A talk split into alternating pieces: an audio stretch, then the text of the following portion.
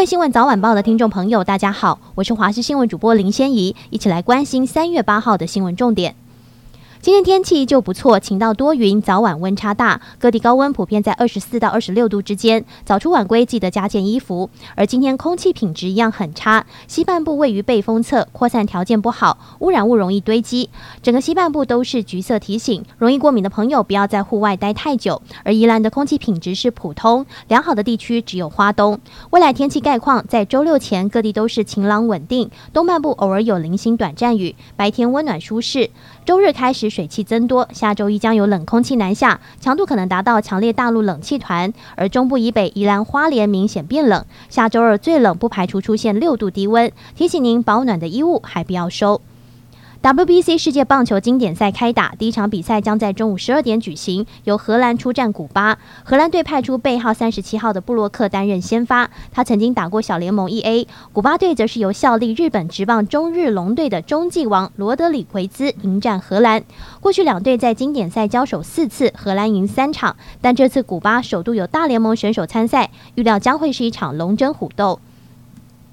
经典赛就要开打，政坛也跟上风潮。有立委喊出中华队赢一场就发五十份鸡排，打进八强还加码送一百份，被棒球迷起哄说太少了。而副总统赖清德也在社群软体开箱自己收到的经典赛球衣，表示自己很兴奋，要跟传奇球星一起开球。经典赛热潮从民间吹进了政坛。台湾爆发缺蛋危机，批发价更创下历史新高。民进党立委张宏禄昨天在立法院质询农委会主委陈吉仲时，提议进口重压生。提议进口种鸭生鸭蛋，或挪用加工的鸭蛋供民众购买来解决。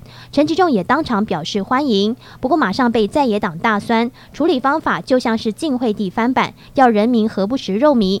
陈吉仲也解释，当然鸭蛋不能取代鸡蛋，但是会尽力提供国人所需的蛋白质。而在缺蛋危机下，民众该如何掌握各超商还有没有鸡蛋，以免扑空呢？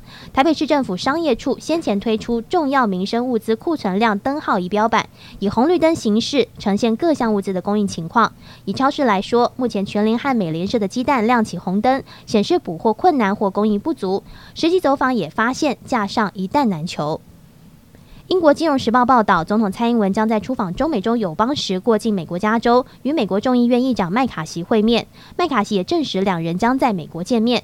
只是麦卡锡原本打算来台湾，如今改到美国和蔡总统相会，传出是我方提出要求，认为中国目前状况不佳，可能会采取比以往不理性的政策。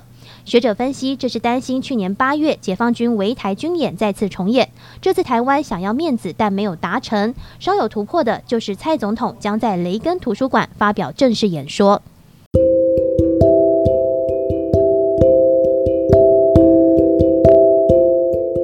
以上就这节新闻，感谢您的收听，我们再会。